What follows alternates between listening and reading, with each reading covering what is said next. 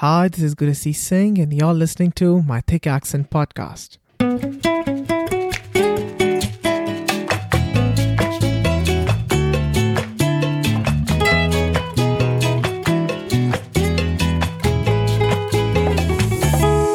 So for the ones who are new to the podcast today, first of all, welcome. And second, congratulations, this is one of your best decisions of the year twenty twenty-three. So I moved to Canada in twenty eighteen for the fall semester. I did a program for fourteen months. And as per the rules, if you study for less than sixteen months, you get the postgraduate work permit for the same amount of months you studied for. So I got the work permit for fourteen months. I know it's sometimes not enough to get your permanent residency, but I was about to join a new job in a month, was moving cities, all in all, things were planned. But I got my work permit in February twenty twenty. And a month later, well, God had other plans. And my guest today has been in a similar situation. But in his case, he did not receive his work permit in twenty twenty. In fact, he moved to Canada in February twenty twenty along with his partner with the permanent residency. And the day he landed, there was a snowstorm.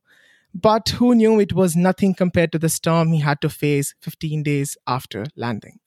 Before moving, he has worked in India with Marks and Spencer, Tech Mahindra, Vishal Mega Mart as a human resources business partner, and currently in Canada, he works as people and cultural business partner with Lush, and is also an ambassador for Immigrant Networks that addresses the biggest pain points of newcomers and help them get on the path to succeed. Let's learn more from him how he navigated through the storm that shook the whole world. And if you happen to send him a LinkedIn request and you also play table tennis or ping pong, do not ask him for a coffee chat. Instead, ask him for a game. Please welcome Soumya Sharma. Hey, good evening, everyone. And uh, thank you, Gurashish, for your um, very kind and generous uh, introduction about me. And uh, welcome all listeners. Um, let's let's hope that this is a very productive session for everyone, and uh, looking forward to uh, to connect with you all in, through my LinkedIn page. Uh, after you listen and you believe that uh, if I have been able to add some value, uh, please feel free to uh, connect me with, connect with me on LinkedIn, and uh, let's chat. And like I said, do not forget him to ask him for a game if you play table tennis or ping pong, yes. Right? Okay, awesome. So, Soumya, welcome once again. I'm very excited for this uh, episode, particularly this this uh, discussion of ours. So, let me start by asking you that. So, from past two years, you know, I come up with a word that kind of defines my the new year as a reminder that I keep just to keep myself as a reminder, because we do have this tendency to move on to the next thing. So, this year I've chosen the word celebrate. You know, just to live in that moment for some time and celebrate that thing, and then I can move on to the next thing.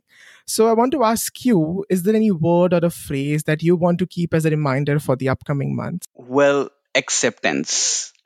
So hmm. Acceptance towards a lot of things. Uh, acceptance towards immigrants, acceptance towards some different style of speaking, acceptance mm-hmm. towards a different way of thinking, and acceptance towards people who do not look like you, who do not behave like you. So yeah. That's everything starts with acceptance, and then the learning curve starts. So mm. for me, it's, it's going to be acceptance.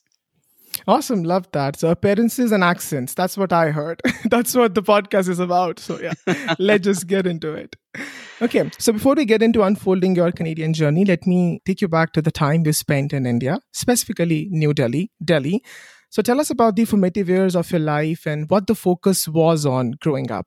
So the focus always was uh, on how do I develop myself as a professional who adds to the organizational value. So as with everyone, um, I followed my parents' dream of becoming an engineer after after completing my twelfth, right? Okay. Yeah, so I I I, uh, I got admission in uh, Faculty of Engineering and Technology at Jamia Millia Islamia, and um, that was also my first foray into the diverse culture that India has.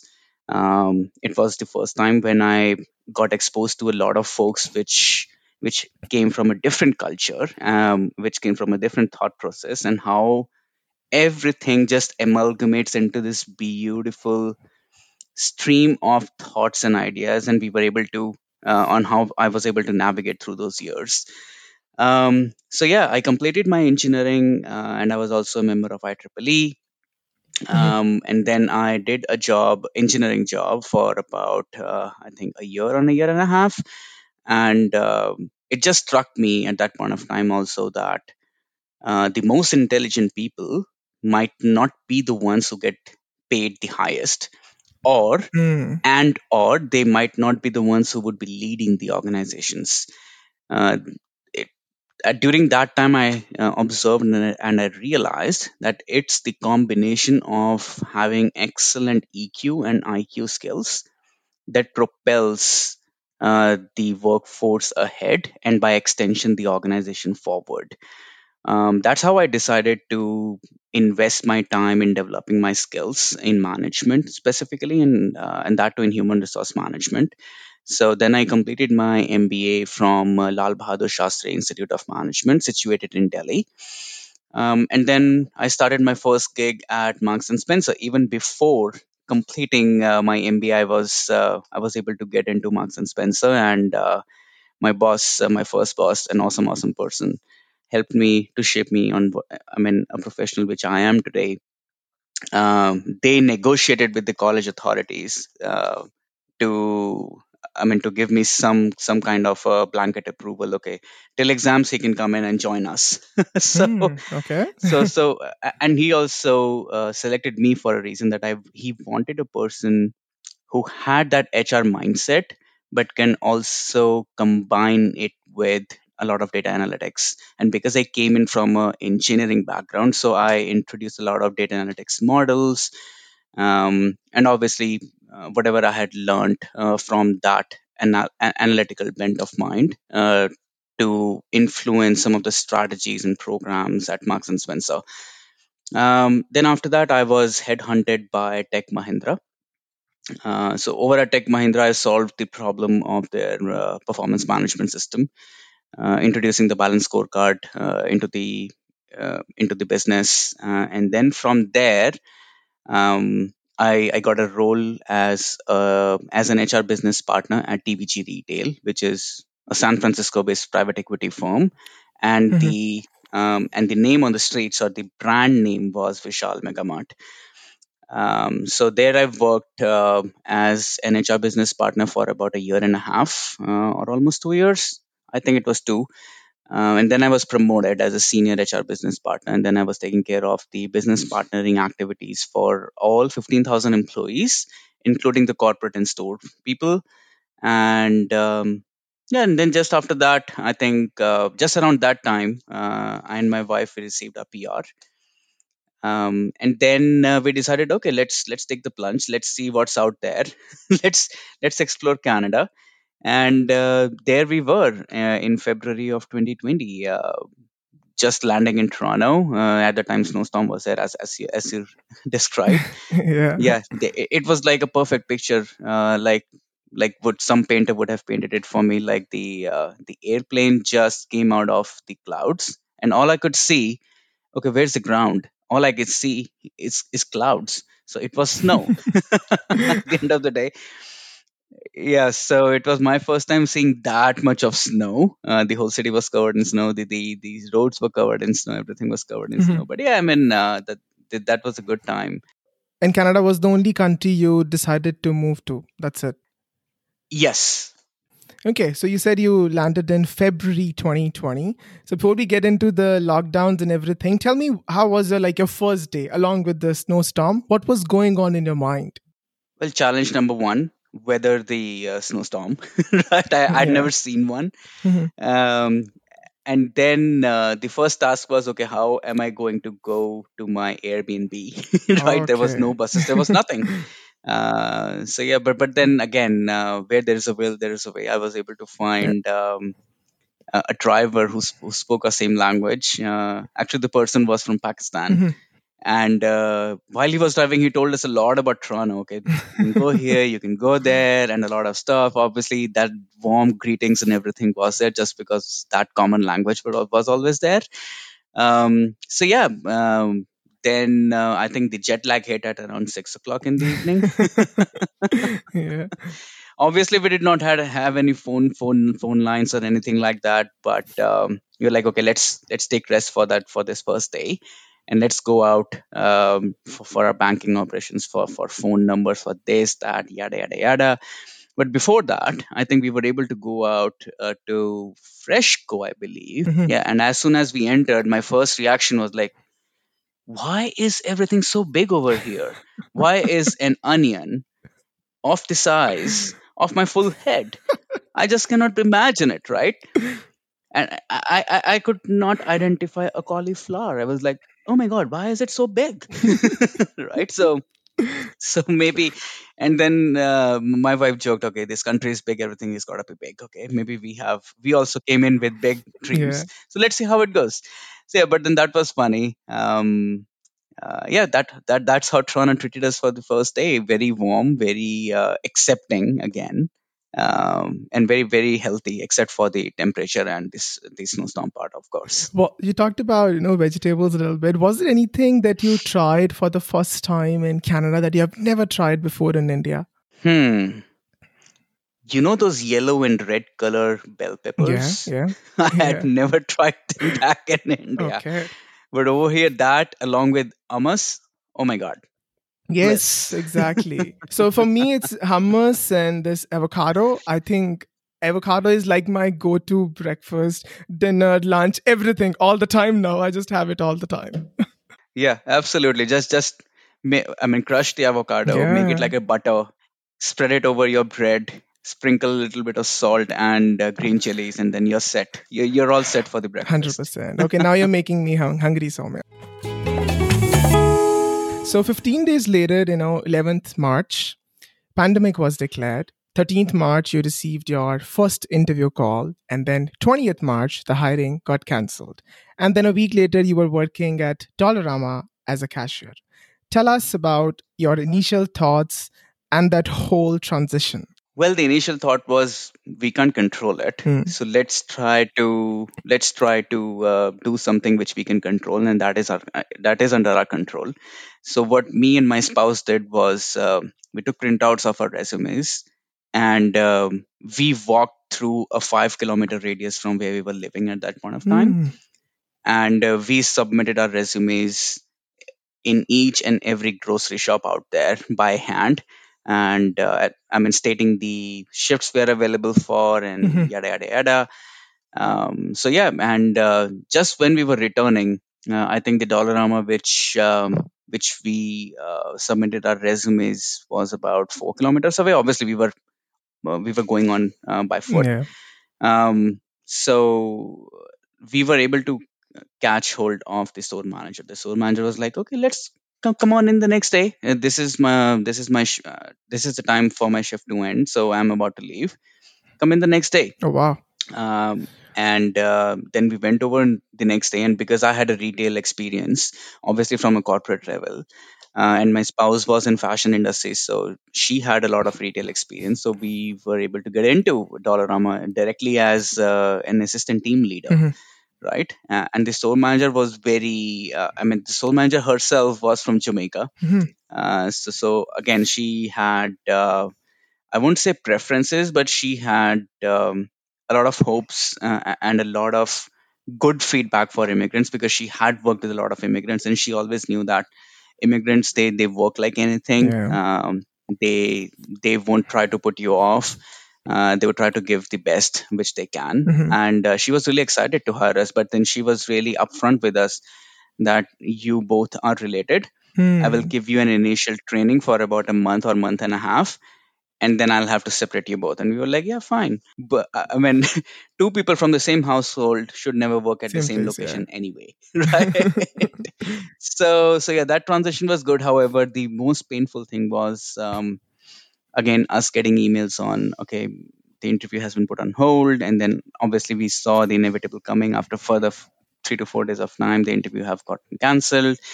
No business has any foresight into how it is going to pan mm-hmm. out, right? The stock markets were running like chicken heads. Uh, sorry, like they had no chicken head, right? And um, yeah, everything was like so much chaotic. So we were like, okay, let's take a step back. Uh, let's not panic.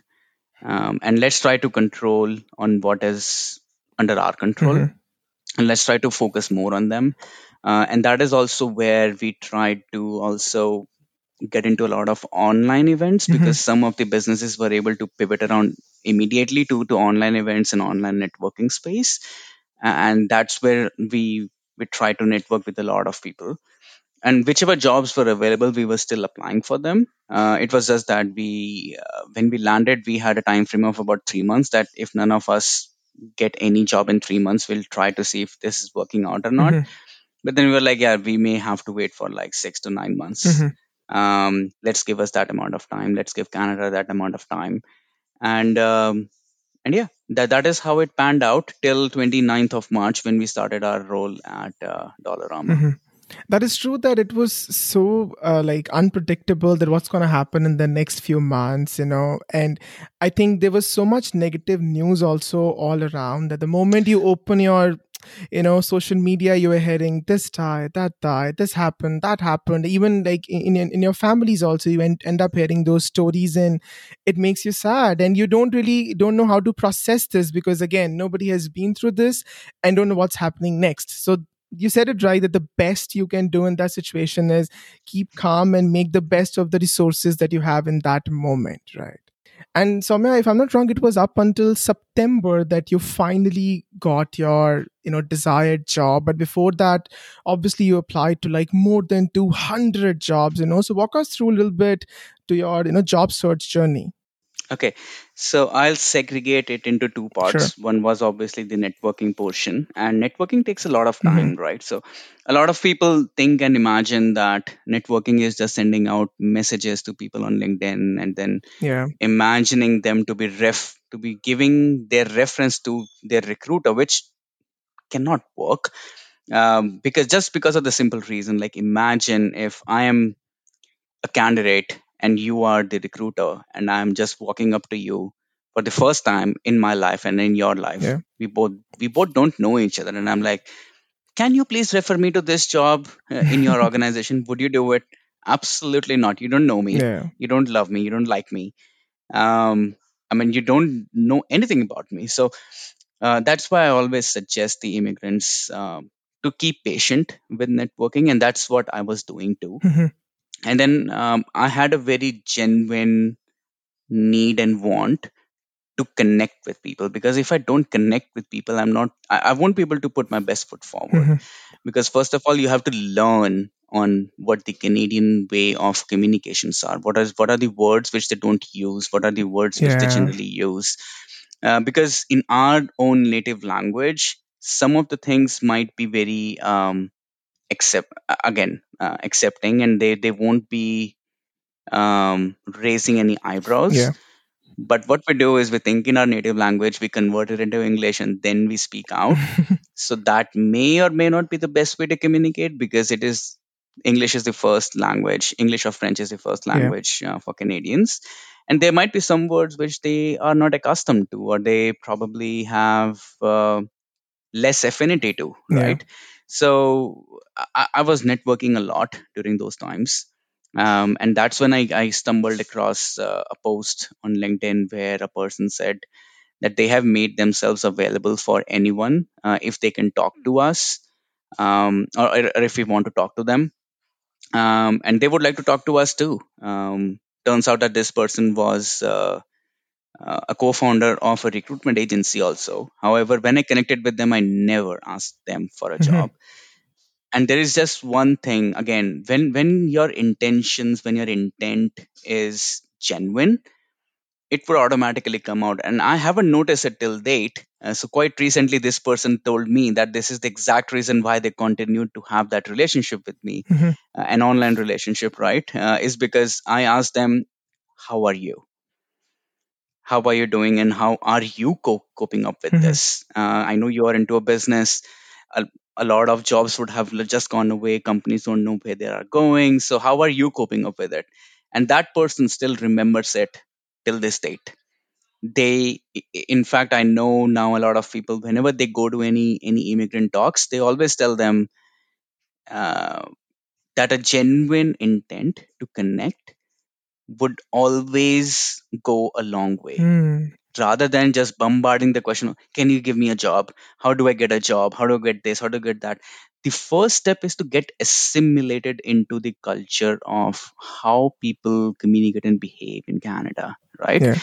Um, so that is, that is what we were getting into more and more into. So we were listening to a lot of people, to a lot of folks. Um, in fact, even listening to podcasts on how the small businesses will now pivot around, right? Mm-hmm. Um, and then obviously we were trying to apply for as many jobs as possible. Um, but then this time was a little bit hard. Um, I, if I say this time was easy, it was not, and it would, it would be a lie, yeah. right? Um, I was um, managing fifteen thousand employees back in my home mm-hmm. country, right? And over here, uh, there were times at ten o'clock when I was mopping up the floors, Uh, when I was taking S H I T from a lot of other people, right at ten in the night, okay, it's time to close the store. Please move out of the store. Please buy yeah. and let. And I also want to go back home, right?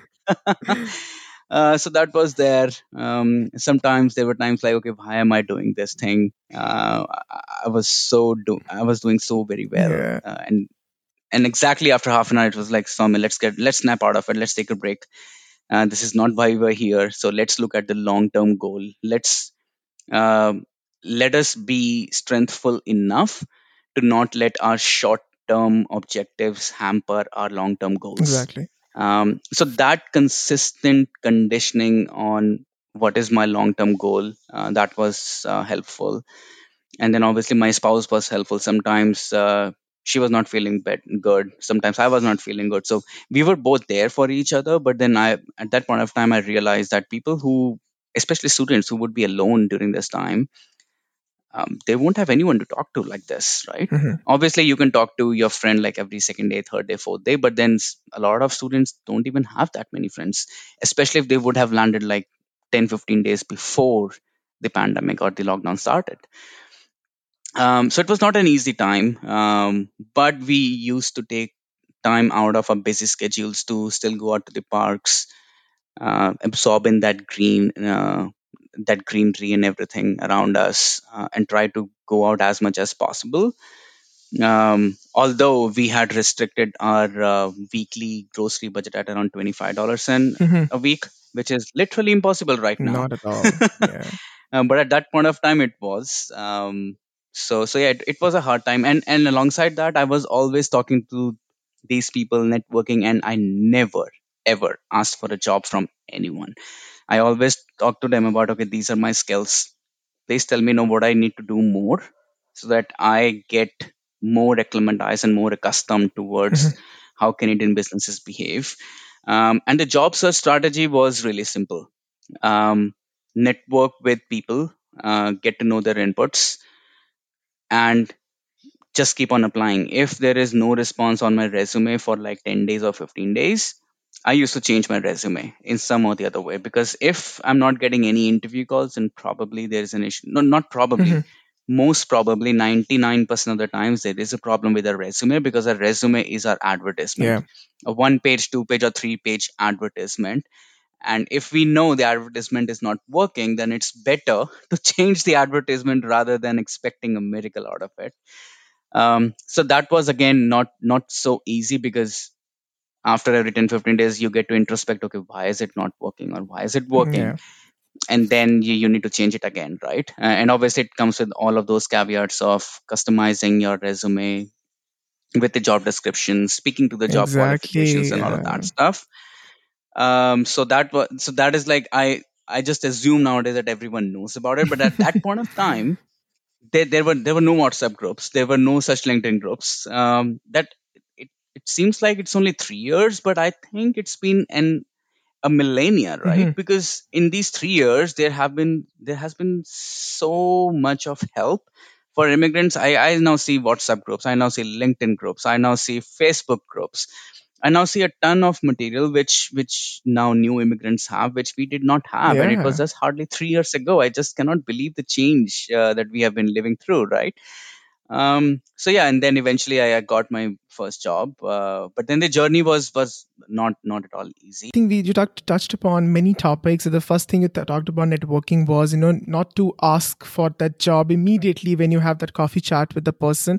That is, you know, this one quote, one of my guests who came like few weeks back, and she used this uh, quote called, you know, let just connect with people, not just only collect. You know, connect your connections, yeah. not just collect your connections. And I absolutely love that part. And the second thing you talked about is, you know, the business communication lingo, that lingo to learn about. It's like you have to like Canadify your resume a little bit. You have to find that Canadian equivalent of things. Like, for example, I gave this example before also that I kept on talking to my, you know, uh, this hiring manager that I worked for, Adani, Adani. Everybody in India knows about Adani, right? But here, nobody knows yeah. about Adani. There would be no, no follow-up questions and no responses, not at all. But then I started saying, okay, so I worked for this uh, Indian multinational conglomerate. Oh, okay. So then they started, you know, reacting to that thing. So yes, you really have like finding the Canadian equivalent to your job and the descriptions that you have done in your country. That's like really essential. Apart from the business communication, there are other generic words which are not that common here. For example, if you go to Subway and you ask them to put, uh, you know, capsicum on your on your sandwich, they'll be like, "What is capsicum?" Yes. They will look at me as if I have said something really offensive.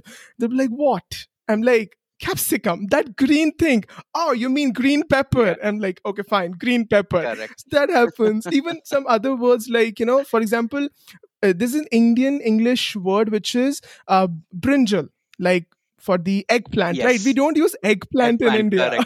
So that happens. A lot of lot of these words that you come across, you're like, okay, I had no idea about. And another one I remember, I, I heard Russell Peters in his comedy special. Like in, in India, people always say, you know, we shifted to a new house. But here people say we moved to a new house. Moved. And then he, th- then he said, yeah. considering the population of India, they can only shift. They cannot really actually move. So, so, they, so they said it correctly. So yeah, a lot of these words that you come across, right?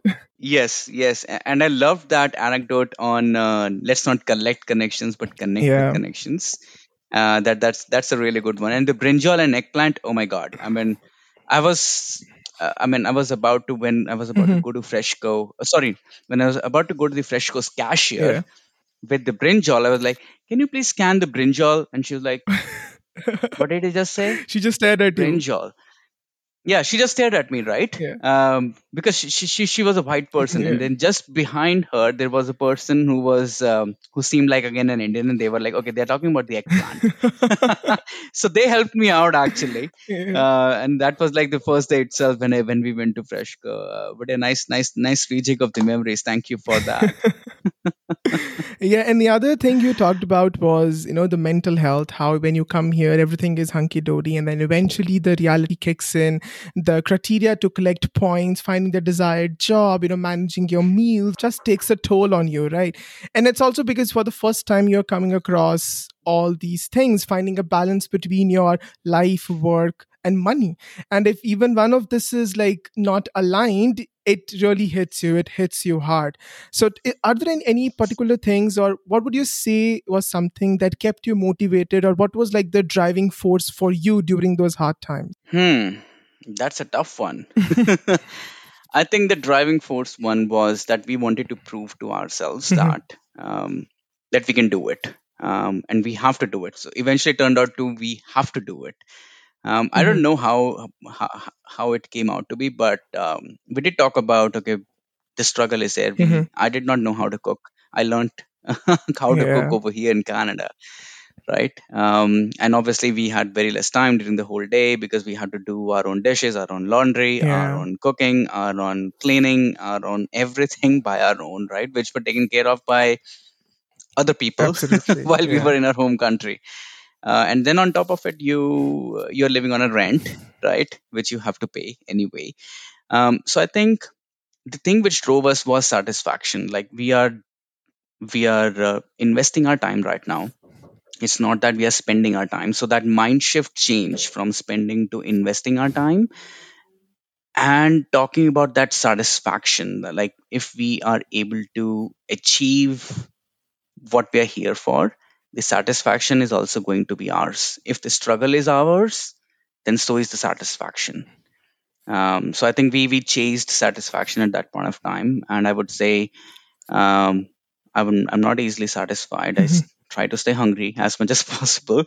Um, but so far, so good. Uh, it has been a really good journey, and uh, I can completely attest to this saying, like, if the struggle is yours, the satisfaction is yours. Right now, I I, I have so much of gratification, gratitude. I mean gratitude and that sense of satisfaction. Um, like whatever I did and whatever my spouse did, we did it for ourselves and we were able to achieve it. So that that kept us going. So Soumya, so I actually went through some of your, you know, posts on LinkedIn and actually all around the internet, you know, and there were like some quotes, some stories, and some H R perspectives which we don't know about, some tricks, et cetera, which I think should be shared with the people. So after a lot of thinking, I decided to call this next segment, quote unquote, questioning the quotes. That's an interesting one. Okay, so the very first, uh, let's just start from the basics. You know, a lot of words we hear about, for example, H R, recruiter, talent acquisition, and these are not that common in India, if I'm not wrong. So educate us about all this. Okay, let's do it in this way so that it is structured for everyone uh, and everyone can comprehend uh, it in a way it is digestible. So human resources and recruitment are essentially comp- are essentially two separate uh, entities uh, of the overall people and culture function. While recruiters would be considered as people who are hunters and people who are sort of uh, sort of the sales ambassadors for an organization, because they are they're out there to um, to hunt for the best possible candidate at that point of time in the market for, for the organization. Mm-hmm. Human resources would be considered as a support function um, that maintains the culture in an organization, and that adds to the overall employee value proposition. Um, whereas in, in South Asia, human resources, or let's just say people and culture function, essentially would be considered as one, uh, which will have further verticals on, let's say, talent acquisition, human resources, and human resources would have um, training, development, um, H R operations, and everything like that. Over here, it's just trade these two things, human resources and talent acquisition. Yeah. If an organization is smaller, obviously you will see much more amal- amalgamation of roles and people mm-hmm. switching over from talent acquisition to human resources. Um, but when the organization becomes bigger, talent acquisition, it's a whole beast in itself. And human resources, it's a different thing altogether. So consider them as a part of people and culture team. And then you have uh, these two essential verticals. And in fact, the the overall behavior pattern of talent acquisition folks over here is completely different from the H R uh, H R folks, um, just because of the amount of talent that is available, mm-hmm. right? Give us a, a comparison, comparison of the behavior. Okay, so a talent acquisition professional would be out there during the bloodbath if there is no candidate available, right? They would be hunting these candidates. Mm-hmm. It's similar to a sales role where you're trying to hunt a client, mm-hmm. right? But it's just that you're trying to hunt a skill and you're trying to hunt for a personality mm-hmm. whose wavelength matches with the organizational culture. Okay. And their skills would be able to add uh, to the organizational value, or how would they be able to propel the organization forward. So, yep. A talent acquisition professional in Canada would consider themselves an equivalent to being a, a, a salesperson. Okay. If you're good at sales, you can be really good at talent acquisition over here in Canada. Um, as for the human resources thing, if you're really good at managing people and if you have a very high E Q, okay. you will be able to make it up uh, in the human resources field over here. But again, um, if we talk about compensation, um, there are like differences on how these two professional fields are paid. Um, the, um, so the human resources, um, again, the hierarchy in human resources would be an H R assistant, then an H R coordinator, then a generalist. Uh, then they then the generalists either move to an H R manager role or an H R business partner role. And H R business partner role essentially also moves moves in and amalgamates with the H R manager role, then to a director, A V P, V P, and uh, chief people officer. Uh, with recruitment, uh, again, there are two facets to it. One is the agency-based recruitment. So agency in agency-based recruitment, there would be only talent sourcers, where the compensation would be a really low, not a low base, but an acceptable base to a certain degree, but very high commissions. Mm-hmm. Whereas for similar roles in H R, you will have very high base with sort of a bonus with zero commissions, obviously, because these roles do not exist in the agency format.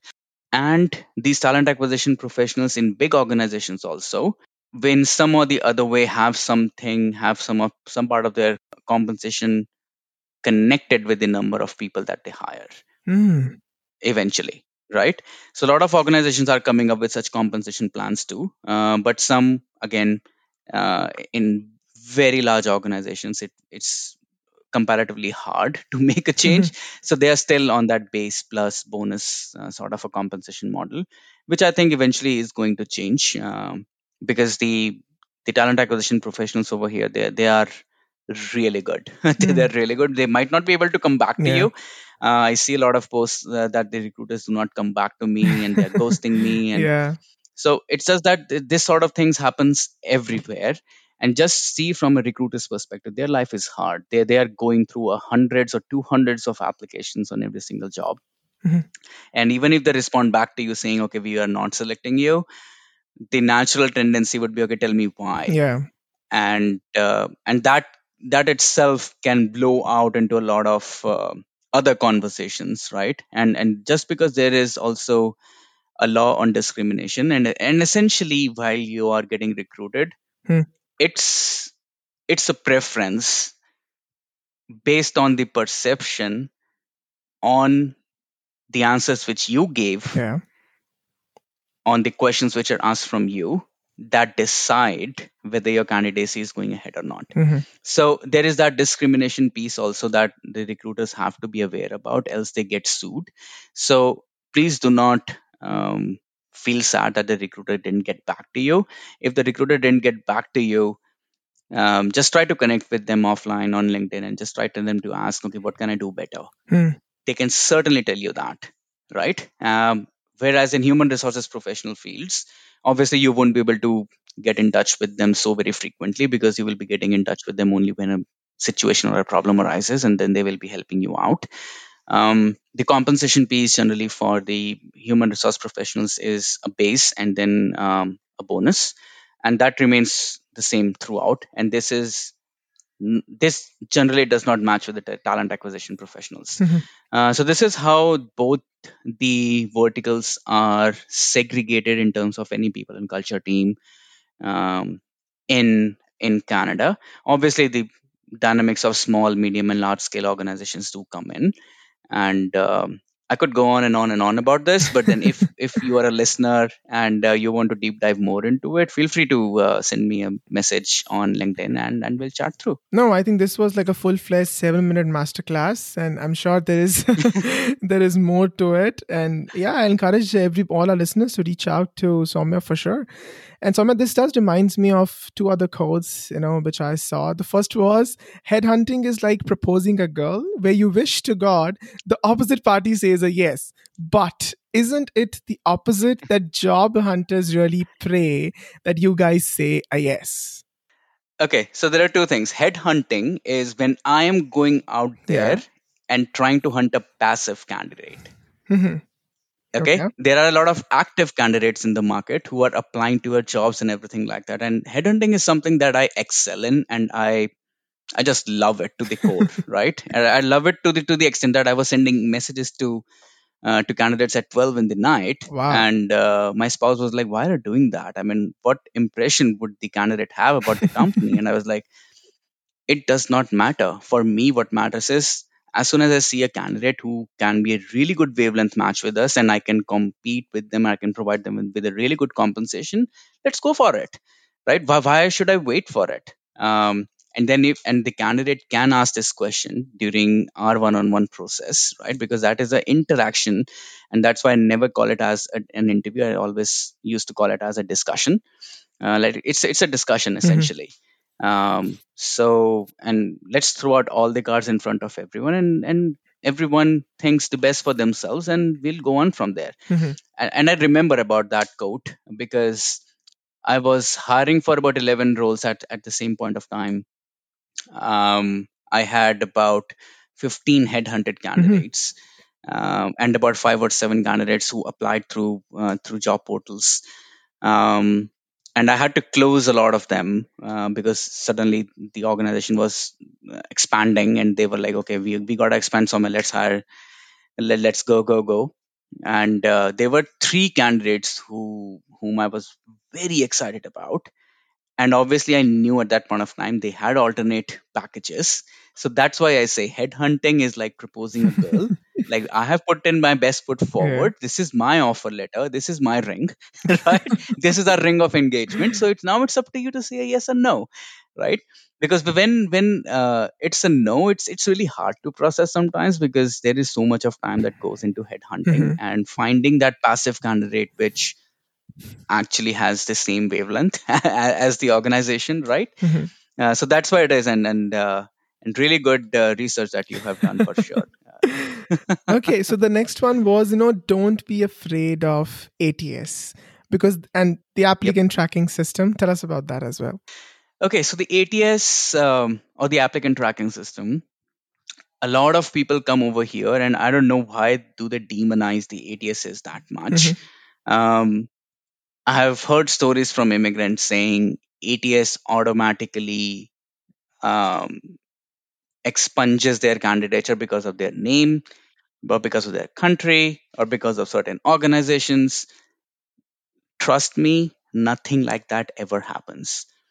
Till date, there has been no A I software, which, I mean, no A I-based A T S software which has a hundred percent capability and um, trust uh, to expunge or eliminate candidates to that high degree.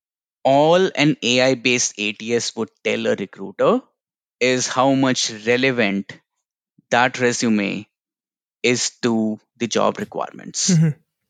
And most of the times, most of the times, the recruiters are seeing the resumes on the other side of the table. Okay. And I can say this, some of my friends work in very big organizations in Canada, one of the largest organizations in Canada. I obviously cannot take their names. Mm-hmm. Um, but they have also assured me that an A T S is just two things. First, it maintains your resume in the database mm-hmm. so that if there is headhunting need, which needs to be done, or let's just say if there is an urgent requirement. Okay, I need a person to be hired in five days. So the recruiter would directly go to the A T S, would scan through the resumes, through some of the keywords, and then they will try to see their resumes and try to connect with the candidates. Or an A T S would just be used to manage the candidates throughout the process. If I'm getting two hundred applications, how am I managing those two hundred applications? Obviously, I'm not maintaining an Excel file for each and every role that I hire for. So what am I going to do? I take help from the software. Okay, this candidate shortlisted, they move to the next stage. Shortlisted, okay, first interview, next stage. So we can very easily see how a candidate flow is getting maintained throughout that whole process, right? If this person is in second interview, okay, what are the comments of the interviewer? What what did the recruiter say? What did the candidate say? What is overall rating? How are we going to move ahead? So the A T S manages the candidates and makes the life of a recruiter Easier. easy. By giving them that sales funnel, or that funnel, that recruitment funnel, like this is how it is working. I don't know, unfortunately, why so many people are afraid of the A T Ss. Uh, but yes, there are some basic features of A T Ss that the recruiters use. If let's just say there is a questionnaire on, do you have work authorization to work in the country which you're applying for? If you say, if you answer it as no, obviously the A T S is going to eliminate your candidature because there is no sense in the recruiter or or even anyone in investing that time in you because you don't have the work authorization, right? Uh, so for those basic questions, yes, that A T S can still be used, but A T S getting used to eliminate the candidature based on name, country, um, their sexual orientation, or anything like that. Nothing like that ever happens on other side of the table. It just makes the candidate flow and the recruitment funnel uh, in, in a very visible manner uh, to all the stakeholders involved in that hiring process. So don't be afraid of the A T S. Uh, and this is also one of the things that I say to everyone. If you have a sort of a resume that is really high on numbers, and it also shows your high E Q skills, you will be getting shortlisted by recruiters or organizations which have a similar wavelength. If you get rejected, trust me, it's one of the best things that ever happened to you. Love that. Yeah. And just to add to that, I think that's why it's always said to cater your resume as per the job description. Yeah. I mean, generally A T Ss don't do that scanning. It's always the recruiters. Okay. Recruiters in about ten seconds, they are able to see if your resume really speaks to the job description or not, hmm. because they're doing this day in and day yeah. out. Obviously, it breaks the hearts of the candidates. How can you decide in ten seconds if my resume is good enough or not? And that is the challenge. That is the exact challenge that candidates have to see. Your advertisement is given ten seconds of one-on-one time to the recruiter. How do you compel that recruiter to flip your resume to the second page, mm-hmm. to the third page? Yeah. Because if they have completed their full journey through your resume, you will most likely be getting shortlisted. And that is a challenge for the candidates. Yeah. I, I think the next one is very similar to this one. It kind of adds to that, which is adopting a Canadian sounding name is not the solution. Well, um, first of all, it's a very unfortunate thing if people think about yeah. that. And I, and my simple thing is that if an organization's perception in the market is that you may have to change your name to get shortlisted, then I won't mm. even apply to that yeah, organization. Exactly. Talk about diversity, right? So th- that organization does not deserve your candidature. But still, if if that person or if that candidate is desperate enough, I still do not advise uh, to do that, because you won't change your identity. How, I mean, what all you would you change? What's the next, what's the next thing that you would change in yourself, right? So just be yourself um, and try to find an organization that matches your wavelength. That I, I always say that. If you try to be in an organization which does not match your wavelength, then you have faked it till you make mm-hmm. it, till you have made it. You won't be happy. Not your mental all. health yeah. will suffer, and, and you would probably end up leaving that job in like one to two years of time frame. And and And I've not even considered the amount of stress it adds to you, because you faked it till you made it. Yeah. And now you have to maintain that artificial personality of yours for the next one to two years of your life, which are never going to come back. So it's one thing to be desperate, but it's another thing to be finding what speaks to you, mm-hmm. what is your calling. Do that. It is easier said than done. I know about that because I have walked through it. I've gone through that. And I had a very honest chat with my uh, C E O. I mean, while I was giving the interview, mm-hmm. like, this is this is who I am. And what is the kind of a person, or what is the kind of the personality that they're looking to hire for? And they were very upfront with it too. And we found an eighty to eighty-five percent match. And I was like, yeah, ten to fifteen percent differences would always be there. And yeah. we will try to work it out. We will work it out. Uh, that's our job, right? At the end of the day. But then if there is an eighty percent match, go for it. Mm. Um, but then I have seen immigrants getting into some job and then um, repenting it. Uh, and then eventually leaving that after one year. And mm. then they get even more frustrated. And that attachment with Canada yeah. and, and that illusion just starts to creep in. And it, it is not very healthy for sure. So now let's just pivot towards Immigrant Networks. You know, you are an ambassador for mm-hmm. Immigrant Networks. And like I said, initially, they cater to the biggest pain points of newcomers, from networking to finding a job and obviously getting on the path to succeed. So tell us all about that, and also about the Wednesday calls that are organized. Yes. So Immigrant Networks is uh, the brainchild of Nick Noorani, and it's all pro bono. Um, we give all of our time, all the ambassadors, we give uh, a pro bono time to um, to immigrants to connect with us. Uh, and our motive is please do not commit the mistakes that we did. Second, learn from us. Third, put your best foot forward. Mm-hmm. Um, everything that we do does not always have to do with job hunting, because we also advise people on how to manage your finances, mm-hmm. how to complete their financial journey over here, um, how the different sectors look like, how does marketing look like over here, how what what are the expectations of marketing professionals. We we even have people who are working with big banks, um, who are our ambassadors, then people in finance. Um, so every Wednesday we we hold these calls uh, from five to six thirty Pacific Standard Time, uh, wherein we choose a topic of the day. Uh, the topic of uh, that Wednesday is uh, revealed in uh, the LinkedIn page of Immigrant Networks. Um, so please, first of all, all the listeners, uh, please follow that, uh, and please um, try to attend as many sessions as possible, wherein we ambassadors, um, which are like now, I think, more than fifteen in number. seventeen, last I checked. Thank you.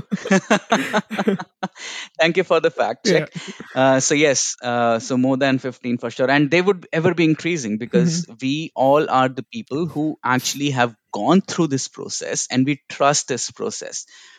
We know how the communication goes like. We we hold calls on, okay, what are some communication tips for you? Like Nick Noorani introduced this thing called as broccoli challenge. Um, so mm, the challenge goes on like, okay, if you're a new immigrant, mm-hmm. if you're a newcomer, a new immigrant, Uh, and you are in any grocery store. So hold up a broccoli in your hand, walk up to a person who does not look like you, okay. and talk about broccoli, talk about broccoli with them for five minutes, right? Try to strike those conversations. Hmm. The motive is to try, try to strike those conversations. And that's a really good thing that Nick came up with. I think it has, it has picked up some steam now. So a lot of people do keep on posting over broccoli challenge, broccoli oh, challenge. Wow. Um, But then we we all, I mean, we are a good mix of ambassadors who have H R experience, who have mm. marketing experience, um, finance, exp- I mean, accounting. You say it, we we we have those professionals in I T, uh, in a lot of other roles. So uh, every Wednesday we have these calls, uh, first of all. Second, we reveal the topic uh, about three to four days earlier on our LinkedIn page of Immigrant Networks. Um, And then we also hold one-on-one calls um, with people who want to uh, chat up with us uh, on a one-on-one basis. Obviously, everything is pro bono.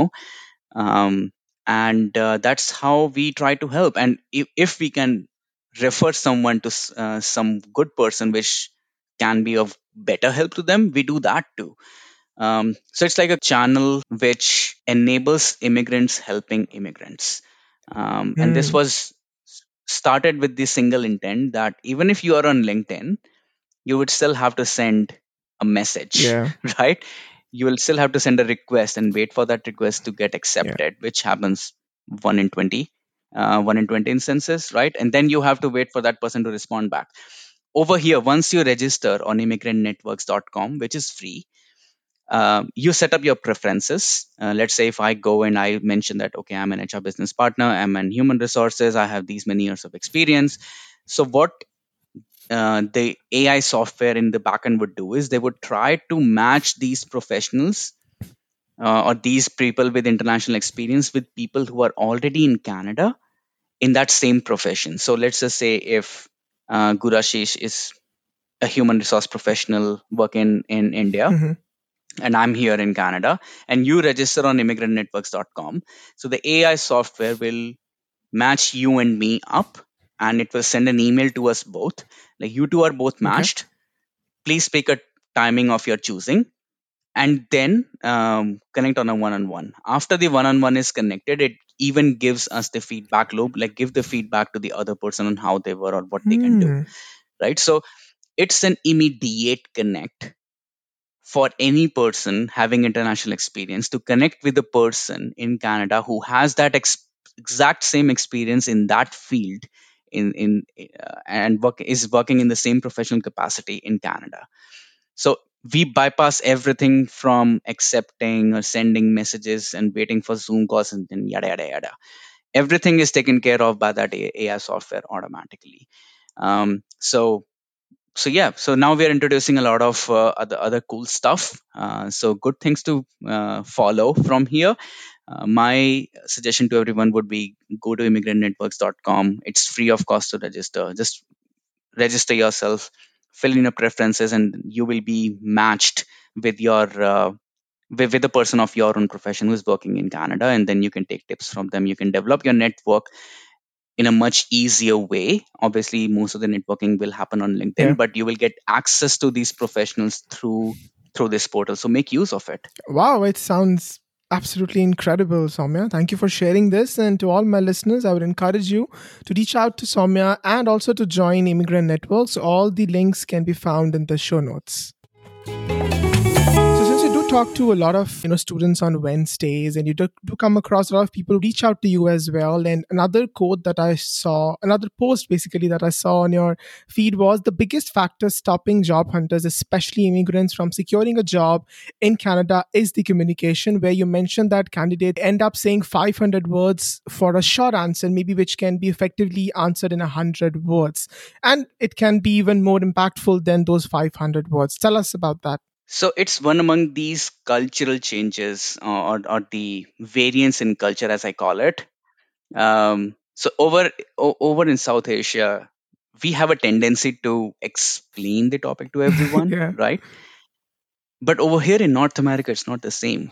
If you can make it clear, crisp, and concise in about one hundred words or in two minutes, that's enough for yeah. them.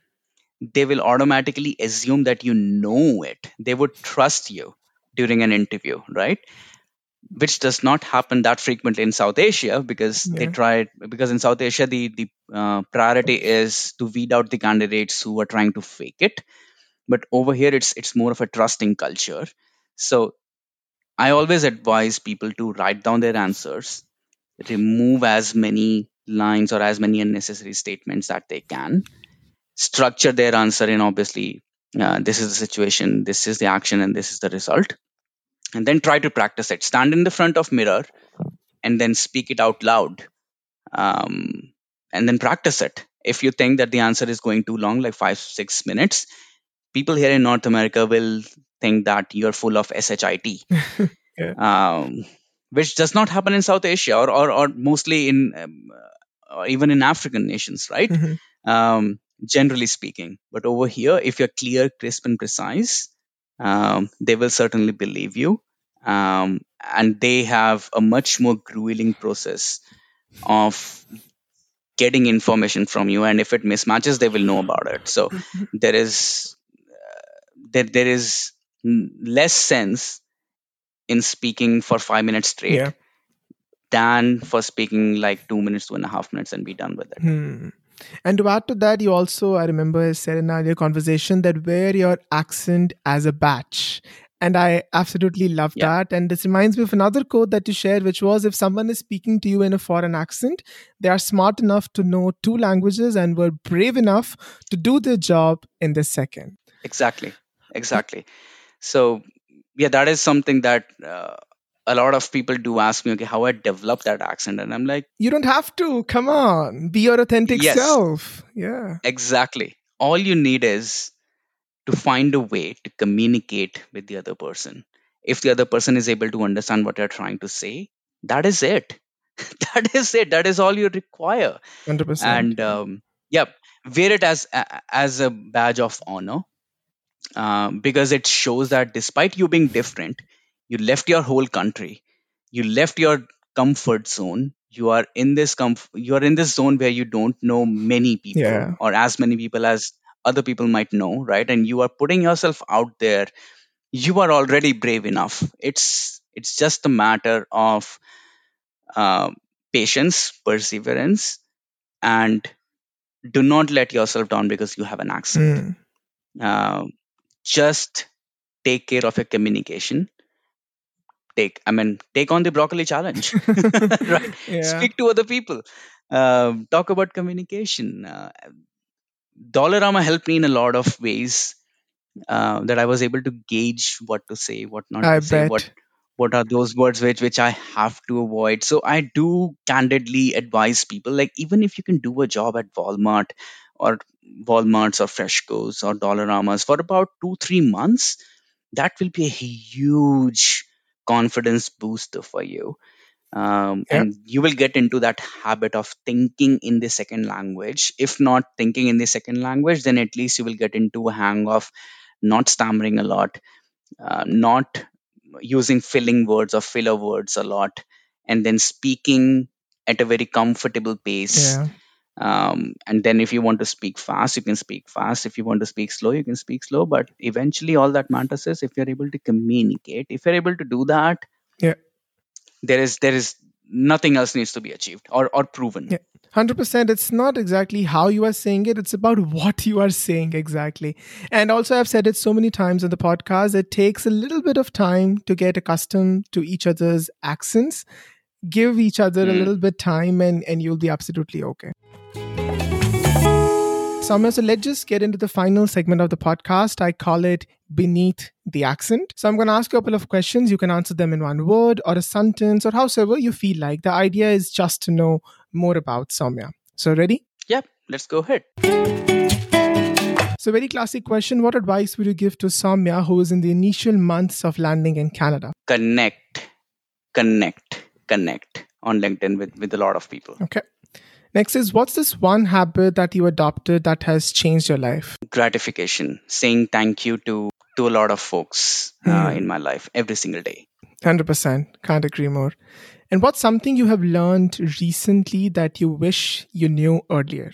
I think I would say if I was more um, comical, or let's just say uh, if I could have, I could have used a lot more jokes when I was conversing with people. Generally, I come across as a very serious person. Okay. But now, uh, now I try to instill jokes here and there. But that is one quality which I would uh, like to make myself aware of, and then also imbibe in myself. Okay, interesting. So, what did you recently buy that you now regret? My car. You, you regret buying your car? Yeah, I now regret not buying an electric one. Oh, okay. So, what's the ex- most expensive thing you own? Hmm. My relationship uh, with my daughter. Oh, I can't beat, nobody can beat that. But okay, now tell me the materialistic thing. What's the most expensive thing you own? ah, that's a tough one. That's a real tough one. I think my relationship with one special person who, who introduced me to my first job. Okay. Okay. So what's the most expensive thing you would like to own? Hmm. Some sort of a land plot in Jamaica. Okay.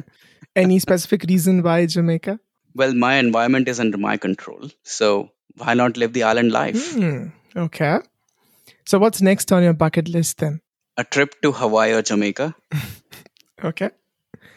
So who's your go-to person? I would say it's not a person. Mm-hmm. Um, but it's, it's actually um, Deepak. Uh, which is Bhagavad Gita. Mm, okay. uh, so that is that is my go-to. Um, I can say person because it was recited by a person, mm-hmm.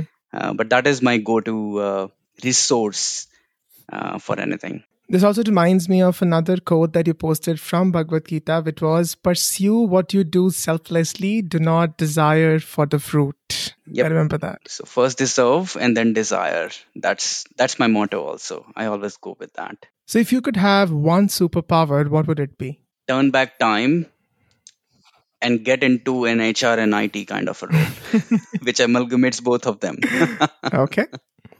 So if you would have to create one law that everybody has to follow, what would it be?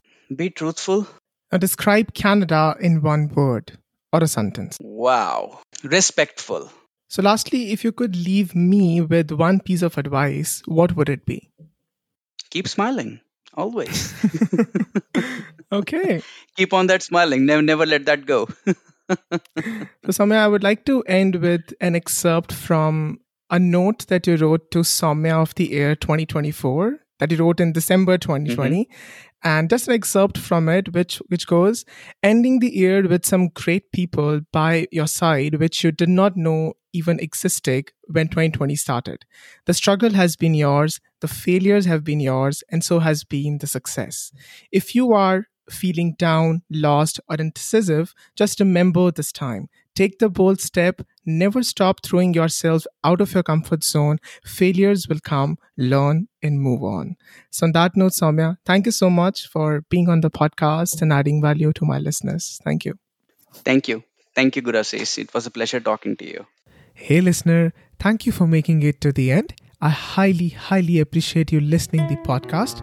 Subscribe to the podcast if you haven't as yet. And please share with your friends or anybody you think would like it. And like I always say, we encourage you to follow your heart, but also us on Instagram. The handle is My Thick Accent. You can also leave us a review or write to us at hello at my thick accent dot com. So stay tuned and let's continue knowing each other beneath the accent.